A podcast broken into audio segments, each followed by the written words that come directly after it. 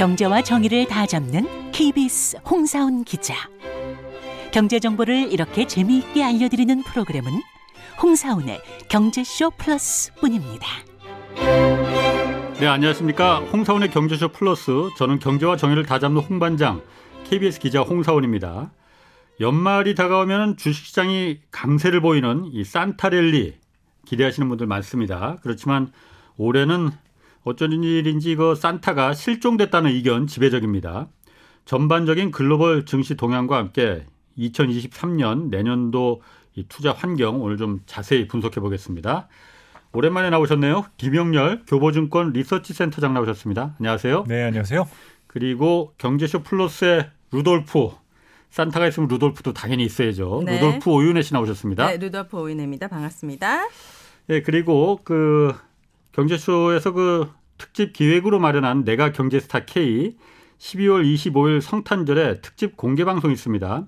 문자 보내주시면은 300분께 방청권 보내드릴 예정인데 짧은 문자 50원, 긴 문자 100원의 정보 이용료가 드는 샵 9730으로 문자 보내주시면 됩니다. 근데 중요한 건 이 경제쇼 방송 끝나기 전 그러니까 6시까지는 문자 보내주셔야 합니다. 네, 또 하나의 방법 알려드립니다. 예. 인스타그램이나 페이스북에 오윤의 이름 검색하시면 제가 나오는데 예. 거기 메시지로 오시고 싶은 분들 본인의 핸드폰 번호 보내주시면은 예. 두 장씩 이렇게 방청권 취합해서 보내드리도록 하겠습니다. 아, 윤혜 씨가 그렇게 유명하신 분이에요? 한 장, 한 분도 안 보내실까봐 걱정되긴 하는데, 아. 인스타그램이나 페이스북 메시지로 여러분들의 예. 핸드폰 번호 보내주시기 바랍니다. 네, 그러니까 그 보내주실 때 이제 지인이 같이 오고 싶으신 분은 한 분까지는 가능하니까 네, 기본 두 장씩 보내드려요. 아니요 한 분 보내시고 네. 꼭 필요하신 분은 지인 동반 1인 이렇게 좀 문자를 보내시면은 저희가 네. 두 장을 보내드리는 거로 그렇게 아, 하겠습니다. 자 센터장님 네. 그 산타랠리라고 하잖아요. 네, 그렇죠. 연말에 이게 원래 기업들 보너스도 많이 받고 음. 성과급도 받고 그러니까는 그러면은 돈도 많이 쓸 거잖아요. 소비도 네. 그럼 늘어나고 음. 그럼 당연히 기업들 실적 좋아지니까 그 기대 이제 지수가 주가 지수가 막 올라가는 거 네네. 이걸 산타랠리라고 하잖아요. 네, 그렇습니다. 루돌프 아- 아르시 처음, 들으셨어요? 처음 알았어요. 그렇고 산타 랠리가 있었군요. 아, 거의 원래- 매년 있었습니까? 어, 사실은 기대감에 의한 부분이고 네. 사실 공식적으로 딱 뭐 정해져 있는 부분은 분명히 아. 아니에요. 네. 근데 이제 투자자분들이 확실히 좀 낭만적인 분들이 많다라는 생각이 듭니다. 음. 요즘은 초등학생도 산타를 잘 안 믿는데 네. 네. 주식시장에서는 유독 산타랠리에 대한 기대 등을 조금 많이 가지고 계신 편인 것 같고 예. 네. 아무래도 연말에 소비 특수라 든지 그리고 음. 새해에 대한 기대감 이런 것들이 주식시장에 선제적으로 반영을 하면 네. 이 산타랠리에 대한 기대감이 매년 등장을 하게 됩니다. 어. 근데 이제 어 11월 들어서 이제 연초부터 네. 그런 기대가 좀 있을 것이다라고 했는데 생각만큼 그런 기대와는 달리 오히려 주식시장이 조금 부진하니까 그렇더라고요. 아 산타랠리가 실종됐다. 산타 음. 어디 갔냐? 음. 좀 이런 좀 회의적인 시각이 조금 압도하고 있는 상황이라고 보시면 될 것 같습니다. 왜 실종됐어요? 그러면 올해는? 우선은 뭐 올해 마지막 미국의 FMC를 앞둔 경계감이 가장 컸었던 것 같고요. 예. 또 하나는 어, 지난 11월까지 10월과 11월 주식시장이 조금 많이 회복됐습니다. 음. 뭐그 전까지는 음, 이런 강도 높은 금리 인상에 시장이 많이 움츠려들었었고 예. 주가는 계속 저점을 깨고 내려가는 이런 부진함을 보였었는데 네. 10월과 11월 코스피와 글로벌 주식시장이 전부 다 플러스 수익률을 기록을 했었거든요. 예. 그런데 공교롭게도 2021년 7월, 그러니까 지금부터 한 16개월 동안 코스피가 3개월 연속 올랐었던 적이 단 한 번도 없어요. 아. 그만큼 이제 지금 시장의 트렌드가 계속적으로 고점은 낮아지고 저점은 새로 갱신하는 아이고. 예. 그런 약세장의 성격을 보여왔었는데 네. 공교롭게도 올해 연말이 딱 되다 보니까 기대감이 음. 조금 더 커졌었던 거죠. 예. 그런데 어, 생각만큼 그런 기대가 실현되지 않다 보니까 네. 이런 음. 실그 어떤 산타랠리에 대한 실종, 산타의 실종 이런 네. 해석 등이 조금 더 쉽게 음. 등장하는 것 같습니다. 음. 그러면은 이제 연말도 며칠 안 남았는데 음. 나머지 산타도 이제 안올 가능성이 큰 거예요, 그러면은? 뭐 사실 이걸 하나의 캘린더 효과라고 얘기를 하거든요. 연말이면 이제 연말 특수에 대한 기대감으로 그러니까, 예. 어, 산타랠리라는 얘기를 하고 예. 또 연초가 되면은 1월 효과다. 음. 뭐 아. 항상 제뉴얼리 음. 이펙트를 얘기를 하면서 이제 새해가 시작됐기 때문에 예. 지난 뭐 좋지 않았던 거 다 잊고 예. 막 이런 음. 부분 등이 반영이 되는 측면은 있어요. 근데 지금은 이런 기대만으로 시장이 움직인다라기보다는 오히려 실물 경제의 변화에 대해서 음. 좀더 주목할 필요가 있고 음. 어 내년 그러니까 새해부터 여러 어떤 경기의 방향성이 좋지 않은 방향으로 흘러갈 가능성이 있거든요. 그렇죠. 네. 지난 1년 동안에는 금리 인상에 대해서만 투자자들이 많이 스트레스를 받아왔는데 네. 이제 조금씩은 금리 인상의 스트레스는 조금 이제 거리를 두기 시작을 했습니다. 네. 벗어나기 시작했다라는 거죠. 내성이 좀 생긴 건가요? 그렇죠. 내성이 네. 생긴 부분도 있고 이제 요즘 그 중앙은행들이 음. 속도 조절을 얘기를 네. 시작을 했어요. 이 얘기는 곧 금리 인상은 끝난다라는 얘기입니다. 음. 이제 예. 그런 문제는 금리 인상만 끝나면은 만사 형통일 것 같지만 또 다른 문제가 있나요? 그렇죠. 우선 실물 경제 상황을 봐야 된다라는 아, 거죠. 네. 그래서 뭐 생산 활동이라든지 소비 활동이 그만큼 좋지 않아질 거기 때문에 음. 그 징후들을 보게 음. 되면은 어 이제 우리가 마주할 현실이 달라진다라는 거죠. 이거 선반영된 거 아닙니까, 솔직히? 다- 네. 대부분도 이제 투자자들은 선반영된 거다라는 네. 부분을 많이 강조하세요. 네. 그래서 어 22년 올 한 해 동안 자산 시장을 보면은 다 안 좋았습니다. 주가도 내렸고 예. 어, 채권 시장도 안 좋았다라고 하고 요즘에는 이제 부동산도 안 좋잖아요. 네. 그러니까 이거 다 선반영된 거다라고 이제 그쵸? 얘기를 합니다. 네. 그래서 올 한 해 금리 어, 주- 그 이런 자산 시장의 침체가 금리 인상 때문이야. 라고 얘기하는 사람이 첫 번째고 네. 상당수의 부분은 인플레이션 리스크 때문이야. 음. 어. 그러니까 금리를 올렸지 네. 얘기를 하잖아요. 예. 근데 지난 1년 동안 우리가 인플레이션은 봤는데 리스크를 구체적으로 보진 않았어요. 위험이라는 거. 그러니까 어. 자산 시장에 가격 조정이 음. 있다 뿐이지 나의 소비가 뭐 줄, 줄었다거나 음. 아니면 나의 소득이 갑자기 감소됐다거나 예. 일자리 잃었다거나 아. 이런 거는 하나도 본 게 없습니다. 음. 이것이 이제 실현됩니까? 구 체적으로 등장을 하겠죠. 내, 내년에요? 2020. 그렇죠. 23년부터 이제 예. 구체적으로 등장을 하게 될 거고 네. 그 문제가 등장한 이후부터 예. 수습하는 과정에서 이제 경기가 음. 저점 통과를 하게 될 겁니다. 예. 그때부터 이제 시장은 투자의 기회를 찾게 될 테니 예. 이제 문제는 어, 새해가 시작되면 그 구체적인 이유 등을 하나하나씩 검토를 하면서 네. 아 이것이 우리가 어떤 식으로 컨트롤해야 되고 어, 어떠한 방식으로 수습해야 되는지 그리고 수습하는 과정에서 결국은 투자의 기회가 생, 생기겠죠. 무엇을 먼저 또 투자를 해야 아, 될 이미 겁니다. 투자한 사람들은 어, 떻게 빠져나와야 합니까? 버텨야 합니까? 어, 이거는 사실 호흡의 문제다라고 봐야 아, 될것 호흡이요? 같아요. 그러니까 타이밍을 사실 다 맞출 수는 없거든요. 네. 너무 윤혜 씨 개인적인 질문을 하지 아니 마세요. 지금 네. 투자하신 분들이 다 보고 계세요 지금. 그렇죠. 그러니까 경기 침체라는 거가 오면 항상 우리가 생각해야 되는 게 네. 앞으로 오는 경기 침체가 통제가 가능한 거냐, 네. 통제가 불가능한 거냐. 네. 이것이 가장 중요하잖아요. 예. 통제가 불가능한 거는 사실 많은 사람들이 예측할 수가 없죠. 어. 예측하지 못한 가운데 네. 그런 일이 벌어지니까요. 근데 네. 지금은 우리가 금융위기라든지 재정위기라든지 외환위기나 여러 가지 경기 침체의 종합 선물 세트를 우리가 그동안에 계속적으로 경험을 해왔어요. 음. 그러다 보니까 아무래도 앞으로 다가오는 경기 침체는 예. 통제는 대- 가능할 거다. 어, 어, 그래서. 이제 조금 연착륙의 시나리오를 아. 대부분 음. 그려나가는데 문제는 이것이 가장 골치 아픈 부분이 다 같이 무너지고 훅 꺼지면 예. 투자가 쉬워요. 음. 그런데 이렇게 그런 충격 없이 무난하게 침체가 왔다가 완만히 회복될 거야. 이런 식으로 어떤 앞으로의 경로를 설정하게 되면 예. 투자가 힘듭니다. 왜 그렇죠? 다 같이 무너지면 왜 투자가 쉽죠? 이제 다 같이 무, 아니, 그러니까 한 번에 충격이 네. 크게 오면 예. 적정 가치를 밑도는 자산 가격이 형성되고 음. 그렇게 되면 시장에서 도망치는 사람과 준비되었었던 사람 간의 음, 운명이 바뀌게 되죠. 그러네요. 예, 그렇게 되, 그런 음. 현상이 나타나기만 자산 시장에서 바이더딥 음. 하나의 쌀 공포를. 사라 아. 이런 현상에 어떤 대응이 가능한데 예. 시장이 무난하게 음. 우리도 얼마 전에 이제 지금 이제 그 월드컵이 끝나가지 않습니까? 예. 이제 끝났을 것 같은데 그러면 축구 게임을 하면 실력이 비등하면 어, 게임 결과가 어떤 식으로 하죠? 연장전 가고 뭐 연장전 가고. 승부차기 네. 가고 음. 계속 비기는 게임으로 가잖아요. 네. 지금 우리가 앞으로 보게 될 환경이 이제 그럴 확률이 있다라는 거예요. 아. 근데 이것을 꼭 부정적으로만 볼 수는 없는 거예요. 그렇네. 계속 참패만 하면은 정말 심각한 거죠. 예. 그럼 예. 우리 경제나 경제 시스템에 심각한 문제가 있다라는 네. 거지만 이제는 비등비등하게 버틸만 지지는 않는다. 예. 음. 이것만 보여준다라면 그 안에서 이제 우리가 기회 요인을 자꾸 찾아야 되는 거예요. 우리가 어떻게 예. 비긴다라고 해서 음. 실망을 할 부분이 아니라 그렇죠. 무엇을 잘해서 비기고 있는 거지? 예. 우리가 공격을 잘하나 수비를 잘하나? 그러면 그 잘하는 거에서 투자의 기회가 생긴다라는 거죠. 음. 그럼 제가 이해를 잘 한 건지 모르겠는데. 제가 그 센터장 말을 지금 들어보면 네네. 경기가 경착륙을 해야만 음.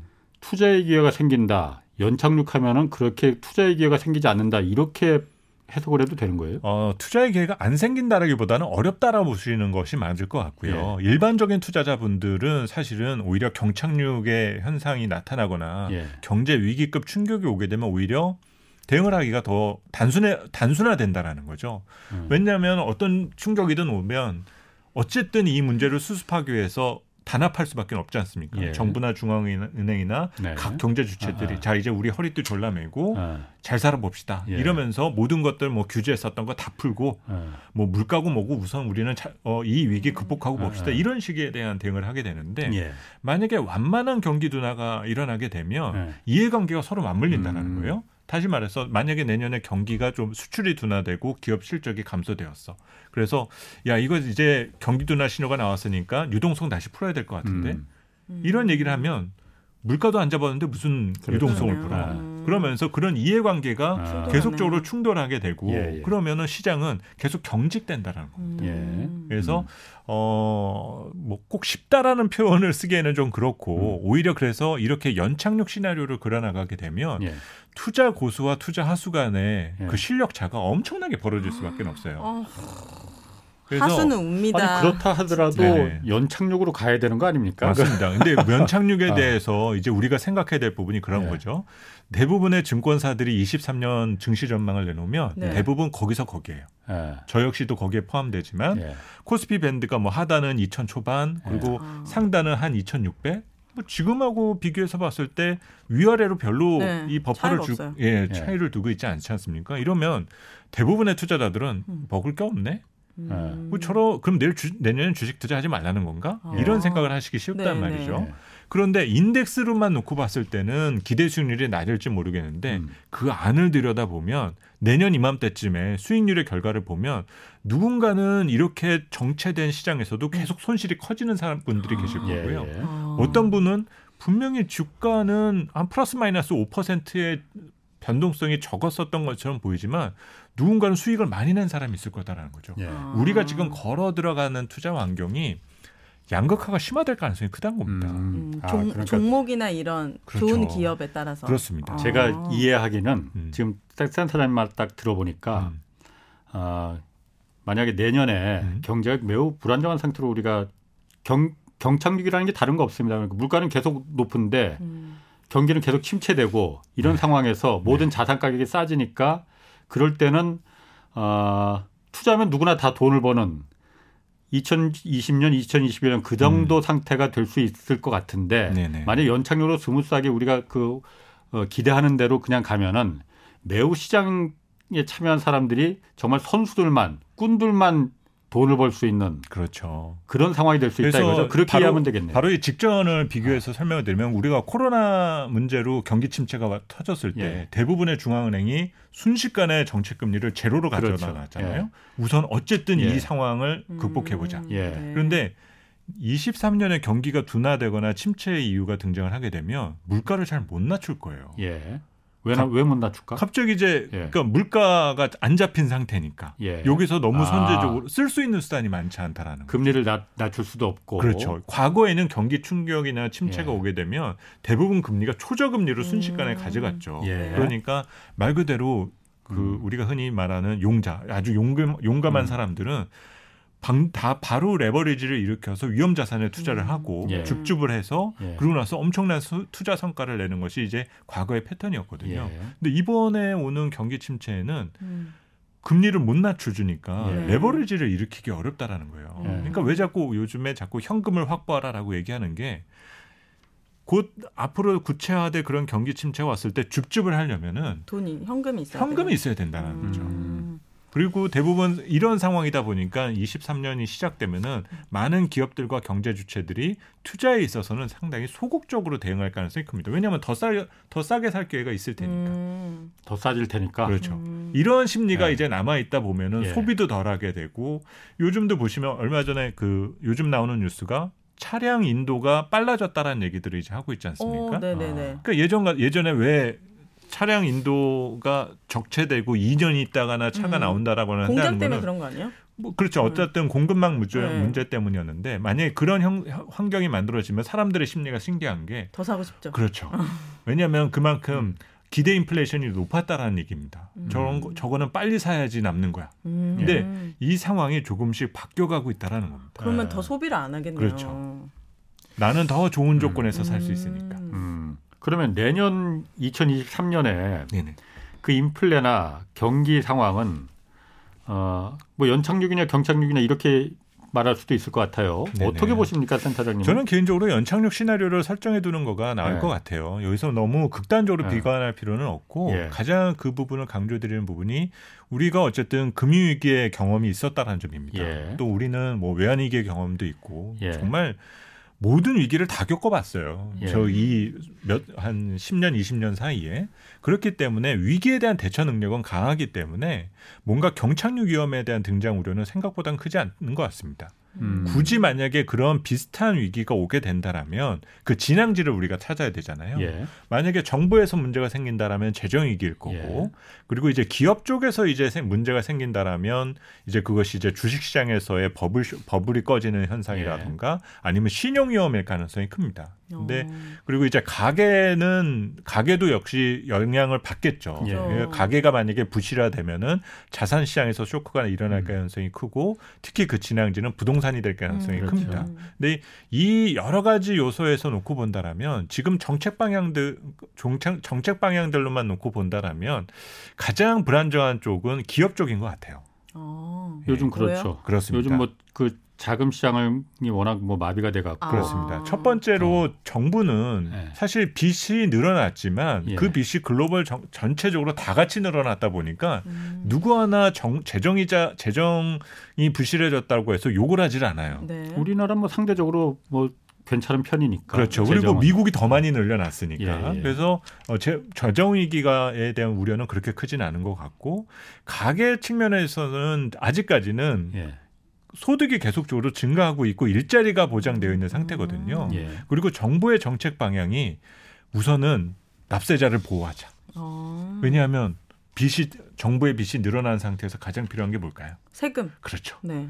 그러니까는 가게를 보호하지 않으면은 정부도 같이 부실, 부실해진다라는 거죠. 예. 그러니까 가게도 가급적이면 보호하자 쪽인 거예요. 음. 그런데 지금 우리는 인플레이션 시대에 사니까 비용이 돈이 많은 시대에 살고 있거든요. 예. 누군가는 계속 부담을 지어야만 되는 상황입니다. 음. 그 부담을 누가 지고 있나라는 것들을 계속 추적하다 보면 아무래도 기업 쪽에서 부담은 계속 가중될 가능성이 크다라는 거죠. 어, 음. 그러면- 소비도 안 하고. 그렇죠. 어. 그러면 기업의 영업 환경이라든지 이런 것들이 이제 본질적으로 안 좋아지는 것이 음. 23년 상반기에 이제 나올 거고 사실 그런 재무 데이터를 딱 어, 받아들이게 되면 기업들의 주장은 상당히 어, 좀 폭력적으로 바뀔 것 같아요. 그러나 그러니까 2020년, 21년도에 돈 많이 벌지 않았습니까? 벌어놨죠. 그래서 이 벌어놓은 기업들은 네. 이제는 줍줍할 준비를 버티지. 하겠죠. 아, 거긴 버티지만. 그렇지 네. 못한 기업들이 좀 힘들다는 거군요. 그렇습니다. 아. 그리고 그럼, 이제 음. 과거에 이런 인플레를 경험했었던 기업들은 그 과거의 습관 때문에 지금의 상황을 잘 대처해 나가고 음. 수습할 수 있는 능력들이 있을 거예요. 네. 무엇을 줄여야 되는지, 어, 비용을 절, 그 절감하려면 무엇이 필요한지. 그런데 음. 그런 것에 익숙치 않은 기업들이 분명히 있습니다. 그쵸. 지난 몇 년 사이에. 그런 것들이 이제 뭐 플랫, 플랫폼 기반 음. 기업들이라던가 음. 뭐 기업 역사가 20년 미만인 기업들 이런 경우들은 이제 한 번은 테스트를 받게 될 수 있는 가능성이 음. 크다라고 봅니다.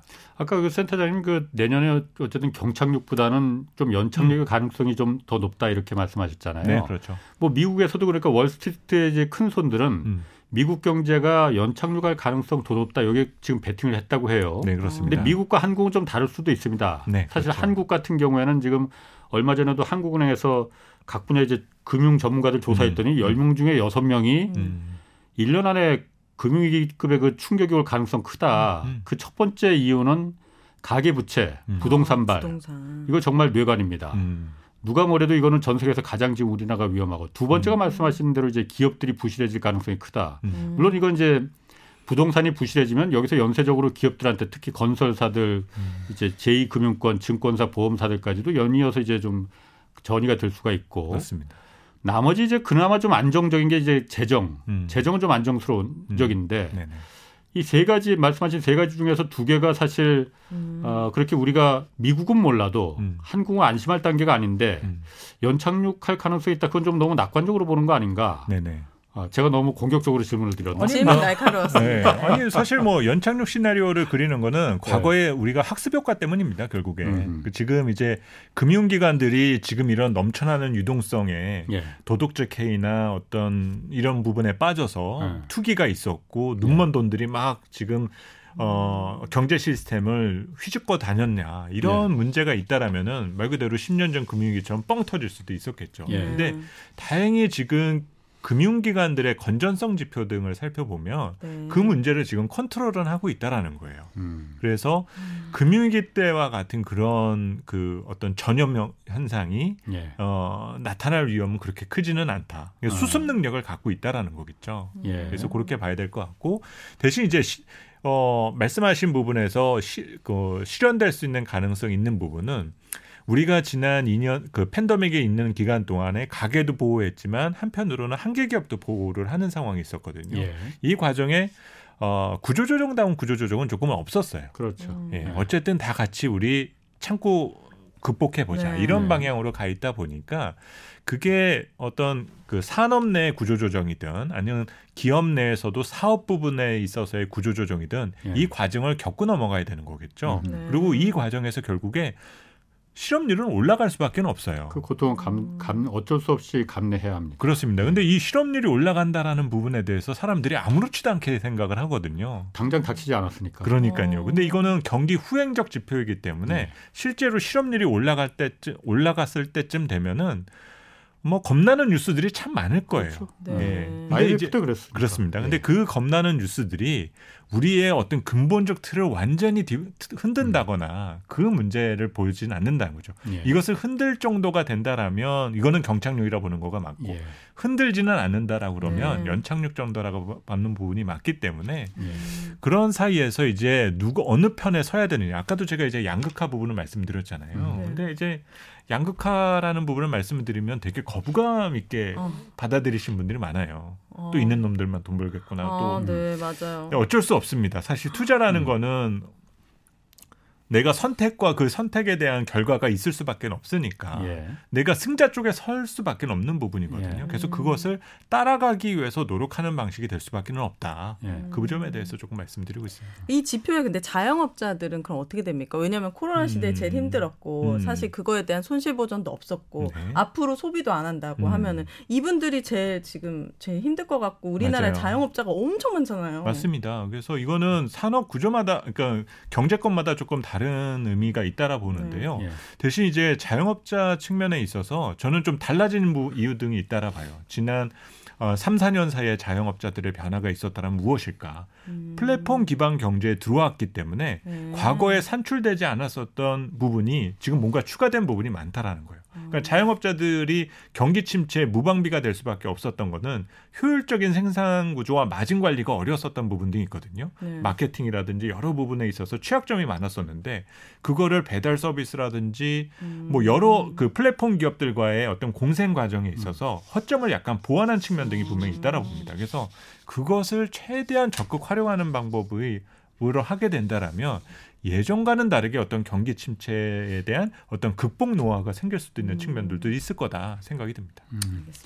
아까 잠깐 말씀하신 대로 어쨌든 이런 경기 침체가 오고 그 위기가 왔을 때 음. 항상 아, 가진 사람은 더 많이 갖게 되고 없는 사람은 더 없게 되는 그 양극화가 벌어질 수밖에 없거든요. 그 과거 역사 동안 항상 있어 왔던 일입니다. 맞습니다. 네네. 바로 그 부분을 조정하는 게 음, 이, 이 소득의 재분배, 부의 재분배 그게 이제 맞습니다. 국가가 할 역할이잖아요. 맞습니다. 그게 세금을 통해서 하든 뭐 음. 다른 방법을 통해서 하든 그 양극화를 갖다 그냥 놔두면은 그게 음. 천년만년 절대 지속될 수 없거든요. 맞습니다. 다 들고 일어나지. 맞습니다. 그러니까 그 부분을 막기 위해서라도 음, 국가가 그런 적절한 재분배 이 부분에 음. 대해서 좀 어, 많이 좀 고, 고민을 해야 되고 지금부터 그 정책을 좀 연구해야 되고 맞습니다. 또 분- 아까 분별 잠깐 음, 네. 말씀하신 게 제가 그 부분을 한번 좀 얘기를 해야 될 것 같아요.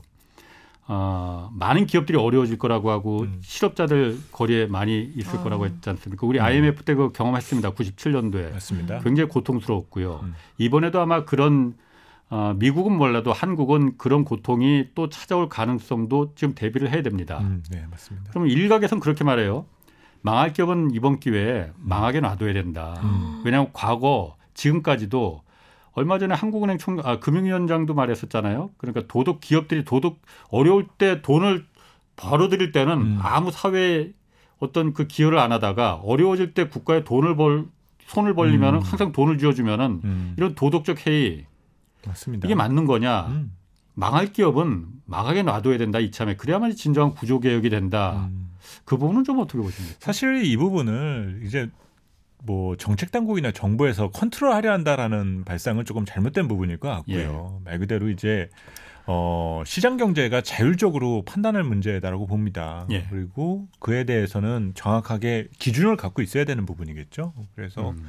또 그 과정에서 발생될 수 있는 피해자도 분명히 있지 않습니까? 그럼요. 그 피해자에 대한 보호책까지도 당연히 고민하는 부분 등이 필요하고 특히 지난 몇 년 사이에 우리가 우리에게 지금 확인된 부분 중에 하나는 이 노동 자원과 인적 자원에 대한 가치가 재평가받고 있는 환경이에요. 음. 예전에는 IMF 때는 어때 그 상황이 어땠었냐면 기업이 망하면 그 당연히 그소 안에 소속되어 있는 근로자들도 같이 사라지는 것이 그냥 네. 늘상 있는 일처럼 그냥 됐습니다. 근데 지금은 양질의 노동 자원들이 정말 많거든요. 그렇죠. 그러면 이들을 얼마나 어떻게 적절하게 재배치시켜 줄 수 있느냐. 음. 그거를 하는데 정부라든지 정책 당국이 더 노력을 하는 부분 등이 필요하다라는 거죠. 네. 그렇게 되면 말 그대로 방만한 경영을 했었던 소유주라든 경영주라든지 이쪽은 시장에서 퇴출되는 부분이 맞겠지만 그 안에 소속되어 있는 인적 자원들은 예. 재배치 등을 통해서 우리 경제 시스템에 다시 기여하고 가게를 보호할 수 있는 예. 이런 데 조금 더 초점을 맞추는 것이 필요하지 음. 기업을 이렇게 줄 세우기를 한다라거나 음. 어떤 가치 평가 등을 통해서 예.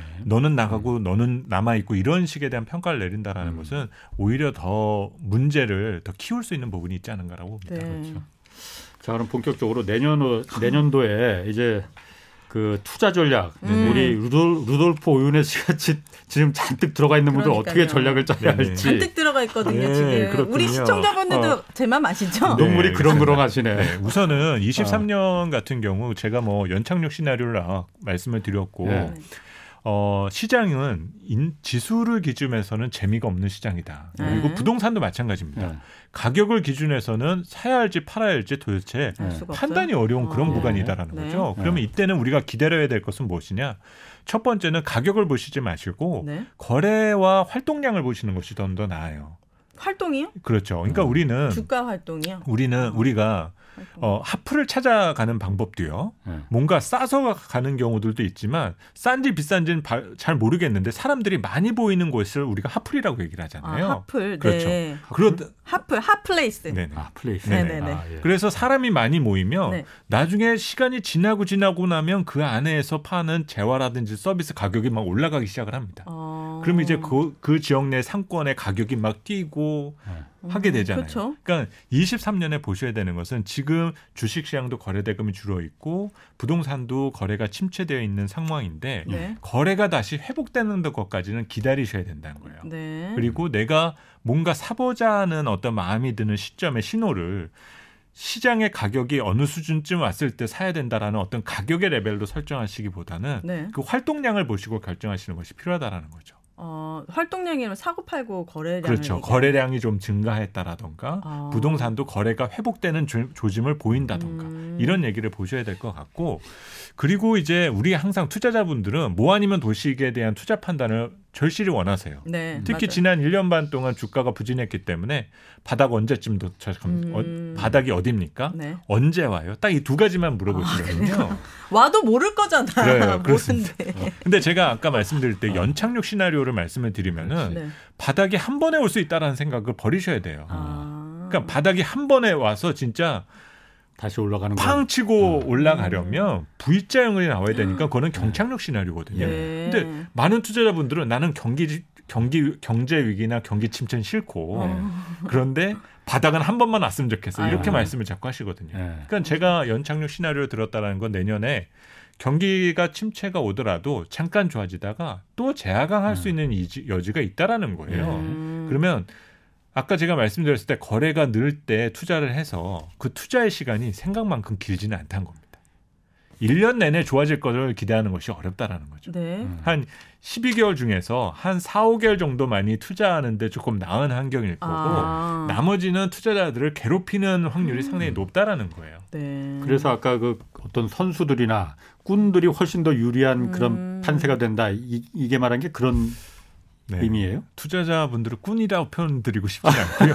네. 공부가 잘 돼 있는 아, 예. 똑똑한- 우수한 투자자분들을 네. 거기에 말씀을 드리고 싶습니다. 꾼이라고 이제 확 와닿는데. 아, 그 저는 그냥. 존버로 하겠습니다. 네네. 어차피 사지도 못할 거니까. 그렇습니다. 그래서 어, 어떤 다중 침체에 대한 가능성이 있다라고 판단하고 네. 이 얘기는 투자자들에게 기회가 여러 번 올 수 있다라는 거예요. 아. 그래서 너무 흥분하실 파- 필요가 없고 또 음. 극단적인 공포를 가지실 필요는 없는 겁니다. 예. 특히 이제 해새가 되면은 좋을 일만 있으면 좋겠지만은 해가 바뀌면은 오히려 거시 지표가 본격적으로 꺾이고 기업 실적도 본격적으로 안 좋아질 거예요. 예. 지금 10월부터 우리나라 수출이 역성장한다는 소식을 이미 접하고 있는데 그렇죠. 다들 무덤덤하게 그냥 받아들이고 계세요. 그러니까 네. 그거 사실 굉장히 주, 예. 큰 일인 거죠. 올해 연초부터 계속 무역 적자였으니까 네. 아, 뭐 무역 적자 뭐 우리만 어려운 거 아니잖아. 뭐 네. 이렇게 생각을 하고 계시는데 이렇게 어려운 숫자들의 결과가 내년부터 이제 기업 실적으로 드러날 거라는 거거든요. 어. 그러면 이런 뉴스를 보시게 되면 이건 또 무슨 얘기야? 음. 괜찮다고 했잖아. 또 속았네. 이런 생각을 하실 텐데 그러면서 만약에 주가가 내려가면 오히려 가격이 바닥을 드러날 수 있는 여지도 생긴다라는 거예요. 음. 아, 그래서. 그 상황을 미리 시나리오로 설정하신다라면 예. 예 방 조서를 이제 지금 미리 맞은 상황이다 이렇게 생각해 볼 수 있습니다. 그렇군요. 이 주식 시장에서 어쨌든 그 지수를 좌지우지하는 게 외국인들 자금이 상당히 크잖아요. 맞습니다. 거의 뭐 절대적이잖아요. 맞습니다. 네. 근데 들어오고 빠지는 게왜 음. 그런지 잘 모르겠어요. 그러니까 네. 얼마 전까지만 해도 외국인 자금 계속 들어왔었잖아요. 아, 네, 근데 최근에. 다 빠져- 빠져나가거든. 아, 네네네. 그래요? 왜 빠져나가지? 별로 변한 것도 없는데. 네네. 그왜 그런 겁니까? 그러니까 연초 이후에 올해 여름까지 네. 외국인이 한 13조 원 정도를 팔다가 예. 와. 9월 정도부터 갑자기 한 5조 원 정도를 사들였어요. 예. 그러다가 또 12월에 들어서 한 또 1조 정도 팔고 있습니다. 예. 그래서 연초 이후에 우리 코스피가 22년 연초에 거진 3천 근처에서 시작을 했었거든요. 근데 계속 주가가 내려와서 이제 뭐 3분기에는 그런 적도 2,100대까지 있었구나. 갔었으니까요. 얼마 되지 않았습니다. 네. 근데 그래서 지수 영역대별로 이렇게 쭉 한번 외국인의 누적 순매수를 한번 다 풀어보니까 예. 가장 외국인이 많이 팔았었던 영역대가 2,500에서 2,700 사이. 어. 팔았다고요? 요, 네. 아. 요 영역대에서는 항상 외국인 주식을 팔았고요. 예. 재미난 거는 9월 달 우리 투자자들이 가장 공포에 빠졌었을 때 2,300이 깨지고 막 2,100까지 갔었을 때는 외국인이 안 팔았어요. 뭐야? 오히려, 그때는 외국인이 샀습니다. 근데 샀다. 저는 이때 외국인이 샀다라기보다 표현보다는 예. 사졌다라는 표현이 어떻게 보면 더 맞는 것 같아요. 사졌다? 네. 왜요? 개인 투자자들이 던지기 시작하니까 그냥 받은 그거를 거야. 외국인이 어. 받은 것뿐이지 음. 네. 외국인이 뭔가 더 좋아 보여서 적극적으로 샀다라는 표현은 아닌 것 같습니다. 아, 저 진짜 궁금한. 음. 이 외국인들은 들고 있는 자금이 많아서 이렇게 같이 움직이는 거야? 아니면 자기네들끼리 연락해요? 오늘 팔자 사자. 왜냐면 너무 큰 돈이 들어왔다 같이 나가니까. 그러니까 너무 외국인 투자자들은 아니고. 등록돼 있는 외국인 투자자들은 수만 명의 투자자가 어, 이미 그러니까요. 있거든요. 근데 이렇게 일심동체로 움직입니까? 근데 이 중에는 이제 passive 자금이라고 있어요. 그러니까 어. 한국이라는 걸 하나의 자산으로 보고 네. 신흥 시장에서 이 비율에 맞춰서 사고 파는 사람들이 있습니다. 네. 근데 이제 이들 중에서 더 이상 팔지 않아도 되는 시그널이 여러 가, 몇 가지가 있는데 그 중에 하나가 환율이었어요. 어. 그러니까 올해 여름 가을에 우리 환율이 1,400원을 뚫고 넘었잖아요. 올라가서 음. 이렇게 가면은 너무 싸졌던 거죠. 음. 그러니까 이때쯤 되면 팔지 말자. 그러다가 최근에 다시 환율이 안정되니까 어 이제 그러면 또 그동안에 사줬었던 거는 음. 정리하고 넘어가자. 아. 이제 그런 상황이니까 당분간 외국인 수급은 뭔가 더 좋아 보여서라든지 아니면 안 좋아서 방향을 설정하기보다는 상당히 요런 가운데 포지션이 결정될 가능성이 음. 크다 정도로만 보시는 것이 맞을 것 같습니다. 뭐 외국인들끼리 이렇게 단톡방을 만드는 건 아닌 것 그러니까. 같아요. 네, 그렇지 않습니다. 일심동체였습니다. 자, 지금 여러분께서는 홍사원의 경제쇼 플러스 듣고 계십니다.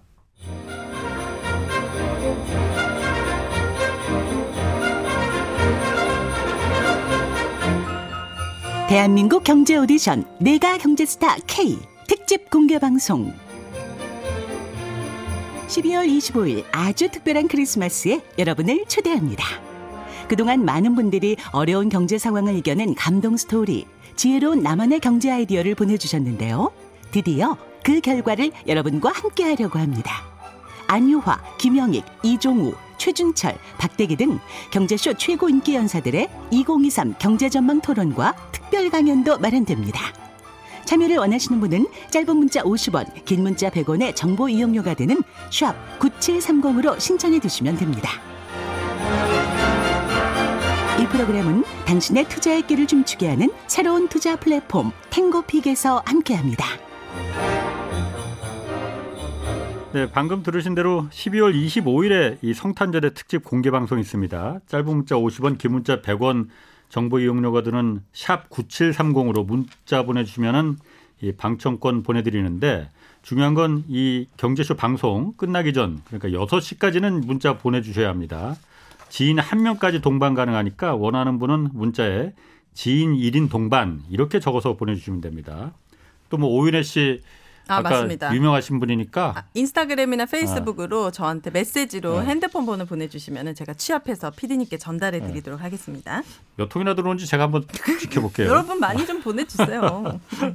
자, 그 대- 내가 경제스타 K 지금 특별 기획으로 보내드리고 있는데 어느새 이제 마지막 시간이 됐습니다. 오늘이 네. 지난 12월 9일까지 보내주신 사연 가운데 네 편을 소개해 드린 후에 12월 월 장원까지 오늘 전해드리겠습니다. 먼저 이번 주 사연 오윤혜 씨가 먼저 소개해 주실까요? 네, 홍어 무침 식당 주인의 고군분투기라는 제목으로 인천에서 김윤미님이 보내주신 사연입니다.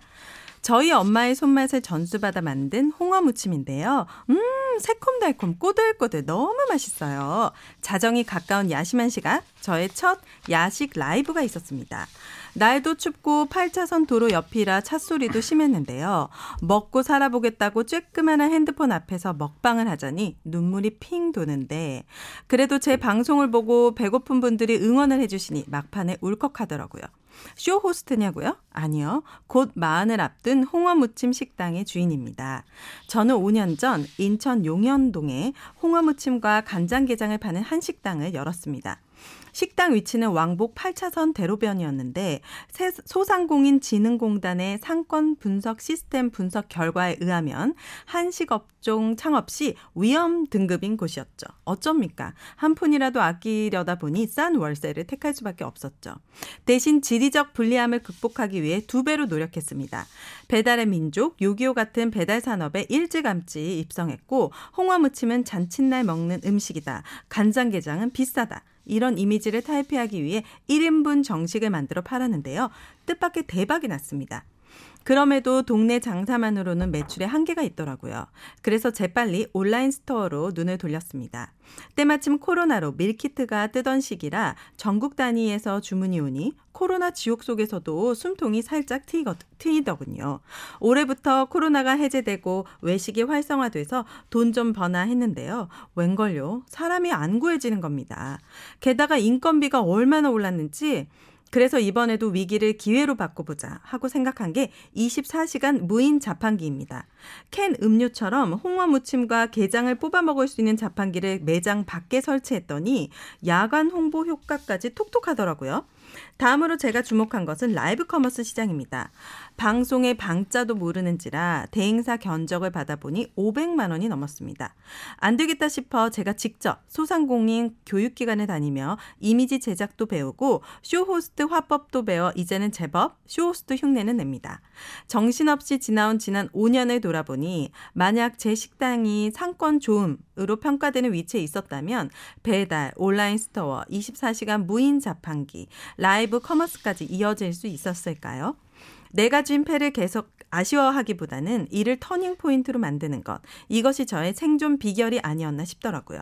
오늘도 은행에서 대출금리 인상 문자가 오네요. 저에게 어떠냐고 묻는다면 전 그냥 하하하 오늘도 이겨내겠습니다 라고 답하겠습니다. 대한민국 자영업자분들 우리 함께 이겨냅시다. 어.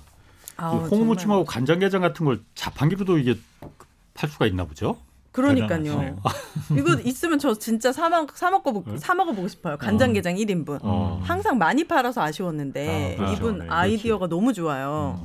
또 우리 센터장님 말씀하신 대로 그 라이브 커머스랑 이렇게 하고 온라인을 최대한 이용했더니 이 매출에 그래도 도움이 되잖아요. 음. 라이브 커머스는 윤혜 씨는 해본 적 있으세요? 없습니다. 제가 뭘 어. 팔게 있어야지. 뭐든 맡겨만 주시면 제가 어. 잘 팔아볼 수는 있는데 어. 쇼호스트 말고도 이렇게 네. 요즘에는 쿠팡에만 들어가도 다 커머스로 하거든요. 어, 네. 라이브 커머스가 이게 실제로 그 뭐라고 할까 그 역할을 해요 그러니까 저는 사실 이거 한 번도 사본 적이 없었거든요. 아 그래요? 저는 아. 최근에도 라이브 커머스로 애들 잠옷을 샀는데 아. 이게 직접 앞에서 디자인을 디테일하게 보여주고 아. 입어보고 하다 보니까 또 그 라이브 커머스 때 사면 할인을 해줘요. 아. 배송비 무료에. 네. 그러니까 내가 사고 싶은 게 있으면 라이브 커머스 이게 알림 신청해놨다가 들어가면 아주 좋죠. 센터장님도 라이브 커머스 이런 데서 뭐 사본 적 있으세요? 아직 사본 경험은 없는데요. 그 시장에 대해서는 이제 많이 조금 봤었고 네. 특히 지금 우리가 뭐 공급 부족 때문에 물가가 올랐다라고 하지만 예. 한편으로 이런 라이브 커머스라는 어. 플랫폼이 또 추가된 것이 음. 우리 소비를 계속 키우고 있다라는 맞아요. 거예요. 아. 그래서 어, 지금 물가를 잡기 위해서는 잠을 많이 자야 된다는 얘기를 할 정도거든요. 사람들이 잠을 안 자니까는 소비들을 많이 하고 있다는 아. 거. 그거 보고 사 막. 그렇죠.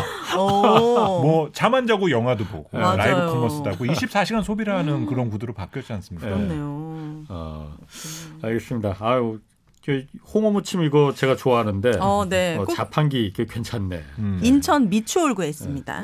가보시기를. 자, 아, 다음- 용현동, 용현동. 다음 사연은 제가 한번 읽어보겠습니다. 경기도 수원시에서 손승우 님이 보내주신 10년이란 시간으로 배운 것들이란 사연입니다.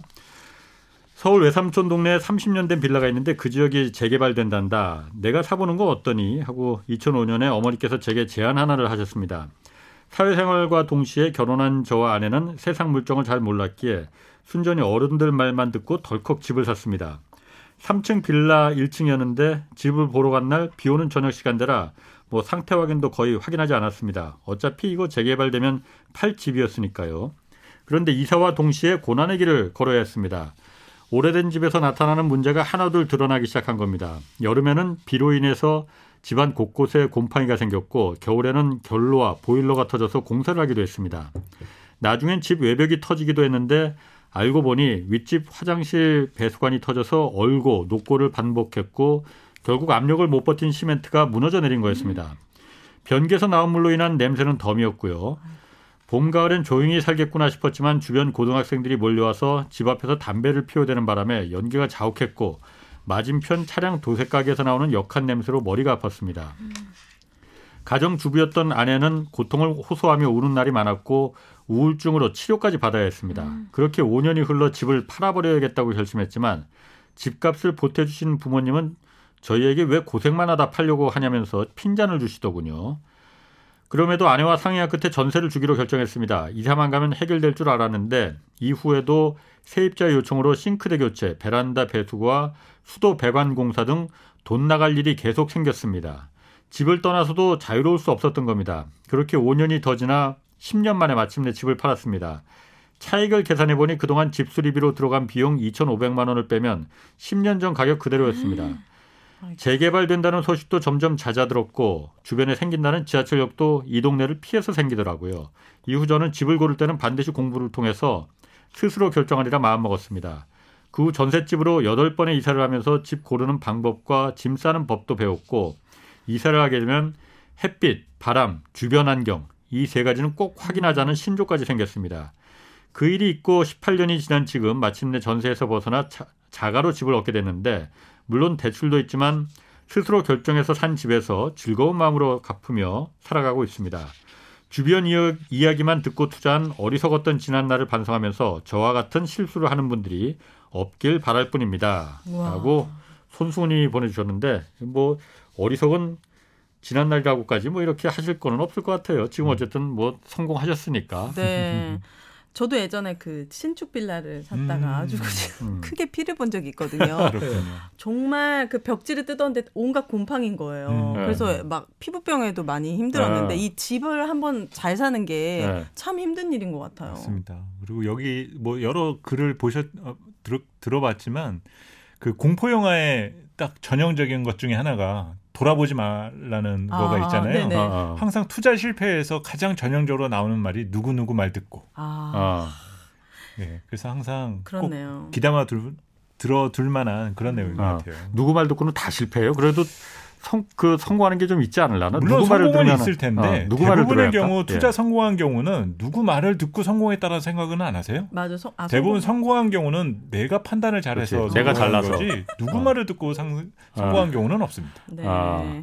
이 재개발로 돈 버신 분들은 대단하신 분들이라고 전 생각합니다. 뭐, 이게 뭐 쉬운 그렇죠. 투자가 아니잖아요. 그렇지. 시간도 오래 걸리고. 네. 나 이분 그 손수호님 보내주신 사연 중에서 이사를 하게 되면 햇빛, 바람, 주변 환경 음. 이세 가지 꼭 확인하자는 거. 네. 어 이거 중요한 것 같아요. 그렇습니다. 네. 이제 노하우가 생기신 거죠. 예. 너무 특히 축하드립니다. 바람 잘 통하지 안 그러면 곰팡이 생겨요. 어, 맞아요. 자 다음 사연으로 한번 넘어가 볼까요? 오인혜 씨가 한번 소개해 주실까요? 네. 빨리 어른이 되고 싶었던 나의 경제 성장기라는 제목으로 경기도 화성시에서 김도희님이 보내주신 사연입니다. 97년 IMF를 직격탄으로 맞은 우리 집은 빨간 딱지도 붙고 찾아오는 빚쟁이들로 이사를 하게 되었습니다. 엄마는 저와 동생에게 아버지가 출장을 갔다고 했었는데 사실은 이혼하셨다는 걸 나중에 알게 되었습니다. 우리 식구는 아파트에서 봉천동 반지 앞방으로 이사를 하였고 돈 한 푼 없이 두 아이를 홀로 키우게 된 엄마는 아침부터 밤 늦게까지 일하셨습니다. 쉼 없이 일하는 엄마를 보면서 제 소원은 빨리 어른이 되어 돈을 벌고 싶다는 것 뿐이었습니다.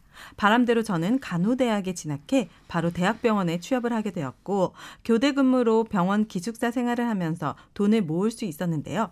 그런데 생활비를 아끼고 갖고 싶은 물건도 한 번 더 생각하면서 돈을 모아도 그 돈으로는 집 한 채 살 수 없는 현실이 서글펐습니다. 내가 너무 작게 여겨지던 시절 전환점이 된 것은 만남이었습니다. 28살 때 만난 남자친구는 유난히 주식에 관심이 많았는데요. 좋은 건 따라하자라는 마음으로 투자한 주식이 꽤나 수익을 올렸습니다. 그리고 30살에 만난 남자친구는 부동산에 관심이 많아서 청약을 넣을 수 있는 대로 넣었습니다. 저는 또 그걸 열심히 따라하며 청약 지원 대상이 된다면 못, 무조건 다 신청을 했습니다. 그러던 지난해 청약에 당첨이 됐습니다. 월세며 전세며 반지하며 옥탑방이며 전전긍긍 이사 다니던 우리 가족에게도 따뜻한 안식처가 안식처가 생긴 겁니다. 계약금은 사회 초년생 때부터 모아 둔 재형저축으로 마련했는데요. 입주는 아직 2년 정도 남았지만 잇따른 호재로 집값은 내려가지 않고 있어서 우리 가족에게는 큰 행운이자 행복입니다. 빨리 어른이 되고 싶었던 아이가 어른이 됐고 우리 집 마련이라는 꿈을 이룬 지금 엄마에게 하고 싶은 말이 있습니다. 매일 늦은 시간까지 라디오를 들으며 공장 일을 하는 엄마, 빚에 쫓겨 밤낮 없이 일하며 두 아이를 길러온 엄마가 나는 어떤 위인보다 너무 존경스럽고 감사해요. 커서 생각해보니 엄마의 상황이었다면 나는 그렇게 못했을 것 같아요. 학회에 한번 와주지 않는다고 때를 쓰던 어린애가 이제는 번듯한 직장도 다니고 가게에 보탬도 되어 집도 얻게 되었어요. 나는 내 소원을 이루게 되어 얼마나 기쁘고 행복한지 모르겠어요. 어려운 시절에도 아들, 딸 바르게 키워주셔서 정말 감사합니다. 어우, 아, 이분은 제가 이- 읽으면서 궁금한 게 네. 그러니까 28살 때 남자친구하고 30살 때 남자친구가 다른 분인 거죠? 당연히 다르죠. 아, 그러니까 네. 28살 남자친구는 주식 투자를 잘해서 그-. 따라서 주식 투자에 성공한 거고 30살 때 네. 남자친구하고는 이제 부동산을 네. 어, 어, 저는 이, 저, 제, 저도 딸이 있는데, 우리 음. 딸이 이렇게 큰다면은, 음. 좀더 힘들다는 얘기를 많이 해야 될 것 같아요. 애들을 강하게 키워야겠어. 그러게. 개인적으로 이런 것도 하나의 경제 자립인 것 같아요. 그쵸. 네, 단지 그냥 돈을 얼마나 많이 벌어서 예. 은, 뭐 빠르게 은퇴한다 이런 것만이 경제 자립이 아니라 예. 네. 이렇게 커준 것만으로도 이런- 경제 아. 자립에 이뤄냈다고 볼 수가 있겠죠. 어머님이 대단하시네요. 이렇게 바르게 음. 키워주신 거잖아요. 그 네, 화- 네, 그런. 환경에서도. 어쨌든 그 남자친구를 잘 만나야 될 것 같아요. 주식 투자를 잘하는 남자친구. 그러니까요. 부동산 투자에도 네. 경제관념이 있는 친구. 알겠습니다. 마지막 이제 사연 하나 남았거든요. 이 사연은 경남 하동군에서 중학교 1학년 학생인 김시환 군이 보내온 사연인데 네. 어떻게 마지막 사연은 목소리 좋은 우리 김영률 센터장님 한번 어, 읽어보시는 좋아요, 거 어떠세요? 네. 아 제가요? 아, 아, 네. 연기를 약간 섞어서. 아니 본인도 못하시면서. 네. 한번 읽어보겠습니다. 네. 네, 아빠의 아빠의 주재원 발령으로 5년 동안 인도 차이나에서 살다가 올해- 첸나이. 어, 올- 인도 첸나이에서 어. 살다가 아, 올해 한국에 한국으로 돌아온 중학생 김시환입니다. 경제에 관심이 많은 저는 사업을 해보고 싶었습니다. 그래서 5학년 때 마당에 연못이 있는 인도 친구 집에서 물고기를 키워서 팔아보려고 했습니다. 연못 청소를 잘못하는 바람에 물고기들이 다 죽고 말았습니다. 다른 아이템을 찾던 중 같은 아파트에 사는 누나가 한국 마스크팩을 칭찬하며 엄마에게 또 사달라고 하는 것을 봤습니다. 그래서 이번에는 마스크팩, 마스크팩을 팔기 위해 엄마께 돈을 빌려 40장을 샀고 한국 커피도 좋아할 거란 엄마의 의견에 따라 커피 믹스도 끼워 팔기로 했습니다. 마스크팩, 커피, 시간, 스트레스, 비행기 이익, 인건비 등을 계산해서 100루피, 우리 돈 1,600원으로 가격을 정하고 전단을 만들어 아파트 단톡방에 올렸습니다. 음. 마스크팩은 15분 만에 12장이 팔렸습니다. 그런데 그 후로는 주문이 들어오지 않아 당황했습니다. 엄마가 빌려준 돈을 갚지 않으면 이자까지 같이 받겠다고 해서 아파트를 돌아다니며 홍보를 해야 했는데 혼자서는 부끄러워 동생을 데리고 나섰습니다. 어떤 분이 마스크백에 관해 물어봤는데 저는 잘 몰라서 엄마에게 도움을 요청하기로 했습니다. 다음부터는 팔려는 물건에 대해 자세히 알아야겠다는 생각이 들었습니다. 커피 믹스도 인기가 있다면 따로 팔아볼까 했는데 당뇨가 있어서 설탕이 들어있는 커피 믹스는 안 줘도 된다는 할머니를 만난 이후 할머니 할아버지가 많이 사는 우리 아파트에서는 인기가 없을 것 같아 그만뒀습니다. 사업을 할 때는 미리 조사해야 한다는 것도 알게 되었습니다. 여기서 놓친 게 있는데요. 동생의 알바비였습니다. 엄마는 동생이 일을 도왔으니 알바 아르바이트비를 줘야 한다고 했습니다. 그래서 찾아보니 인도는 일당 2,800원인데 우리나라는 시급이 9,000원 정도여서 우리나라 기준으로 주면 남는 게 없었습니다. 저는 인도에서 일했으니 인도 기준으로 주겠다고 동생에게 말했습니다. 하지만 동생은 자기는 한국 사람이니 한국 기준으로 달라고 해서 싸웠습니다. 다음에는 미리 계약서를 써야겠다는 생각을 했습니다. 이런 경험들로 사업은 사업이 어렵다는 것을 깨달았고 앞으로는 더 많이 준비할 생각입니다. 이번에 포스텍 영재 기업인 교육원에 합격을 했는데요. 여기서 열심히 배우고 사업 아이템을 생각해서 어른이 되면 인도에서 큰 사업을 해보고 싶습니다. 어머나 이 시황군이잖아요. 14살이에요. 중학교 아. 1학년. 와. 어. 대단합니다. 전 중학교 1학년 때 뭘 했지? 너무너무 귀엽고 그러니까. 너무 영특한 것 같아요. 동네에서. 마스크팩하고 커피 믹스를 팔 생각을 하다니. 그리고 네. 동생도 나 한국인이니까 한국인 어. 시급으로 달라는 게 아주 어. 형제가 저는 더 인상 모르겠지만. 깊었었던 거는 어머님이었는데요. 맞아요. 돈을 빌려주고 안 갚으면 이자를 이자. 받겠다라고 말씀하시는 부분은 벌써 그 어머님께서 아이에 대한 어떤 그런 경제관념에 대한 교육을 음. 확실하게 가르치고 계시구나 어. 그런 네. 생각이 들었네요. 여기서 이 한국산 뭐 커피 믹스 여기서 뭐 할머니께서 당뇨 때문에 음. 많이 드시고 그런 제가 어렸을 때 얘기를 했었나 모르겠네. 그 한번 이민을 가볼까 하는 생각을 한 적이 있었거든요. 아, 어디로요? 미국이지. 네. 아, 네. 그런데 가서 뭘 할까 하다가 거기 한국 음식들 많이 팔잖아요. 네네네. 근데 거기서 팥빙수를 팔아보면 어떨까? 아, 네. 왜냐면 미국에 팥빙수 있다는 얘기 못 들었거든요. 맞아요. 근데 그거는 저도 참 좋아하는데 음. 서양 사람들도 좋아할 것 같은데 네. 그 생각이 들어서 그 그걸 한번 다 때려치고 한번 가볼까 그 생각도 한번 했었거든요. 네. 지금도 늦지 않았을라나 그거 지금 많이 늦으셨다고 많이 저는. 생각이 듭니다. 많이 늦었을려나 그거. 아, 근데 인도는 일당이 2,800원. 네. 이고 우리나라는 시급이 9,000원이면 네. 정말 차이가 엄청나게 많이 그렇죠. 나네요. 인도는 인구가 지금 15억인데 중국보다도 오히려 더 많을 거라는 인구 통계가 지금 제대로 안 돼서 그렇지 네. 집계가 안 돼서 그렇지 인구보다 중국보다 더 많을 거라는 뭐 얘기도 있어요. 어, 네. 그렇군요. 외국에서 살아보신 적 있으세요? 센터장님? 어, 저는 그렇게 길게 살아본 적을 그냥 어학연수 때 잠깐 아. 살아본 경험은 있는데, 근데 뭐 사실 여기에서도 나오는 내용이 아이템도 상당히 중요하지만 네. 마진을 관리하는 게 어떤 식으로 해야 되는지 그게 상당히 아. 중요한 메시지인 것 같아요. 마진, 네, 마진 그렇죠. 관리. 이 친구는 또 포스텍 여기에 뭐 하는 곳인지 모르겠지만 음. 교육원에 합격했다고 하니까 뭔가 이 친구는 큰 일을 하지 않을까. 네. 벌써부터 이렇게 탁 트여 있는 것 그러게요. 같아서 기대가 됩니다. 나중에 우리 경제쇼 패널로 모시는 거 아닌지 모르겠네. 아. 김시환 학생. 네. 어. 제가 그때까지 진행을 해야 될 텐데 하도 노리는 사람들이 많아서. 그러니까요. 그 자리가 얼마나 귀한 자리인지 제발 아시기를 바라겠습니다. 자, 오늘 총 4편의 사연 소개해드렸습니다. 지난 4일과 11일에 소개된 사연 포함해서 어떤 분들이 지금 12월 장원으로 뽑혔는지 지금부터 그럼 발표하겠습니다. 김누리님, 김현태님, 김시환님, 왕명자님, 김윤민님, 이순희님, 신문영님, 손승우님, 진심으로 축하드립니다. 축하드립니다. 이분들은 자동으로 연말 결산에 진출하게 되고요. 대상 1명, 최우상 4명 발표는 12월 25일 성탄절에 진행되는 특집 공개 방송을 통해서 공개될 예정입니다. 자, 그동안 내가 경제스타 K에 사연 보내주신 많은 분들께 깊은 감사드리고 많은 관심 앞으로도 좀 부탁드리겠습니다. 자, 오늘 함께 해주신 두 분, 김영렬 교보증권 센터장, 그리고 오윤혜 씨 고맙습니다. 감사합니다. 자, 홍사원의 경제쇼 플러스 오늘 여기서 마치겠습니다. 고맙습니다.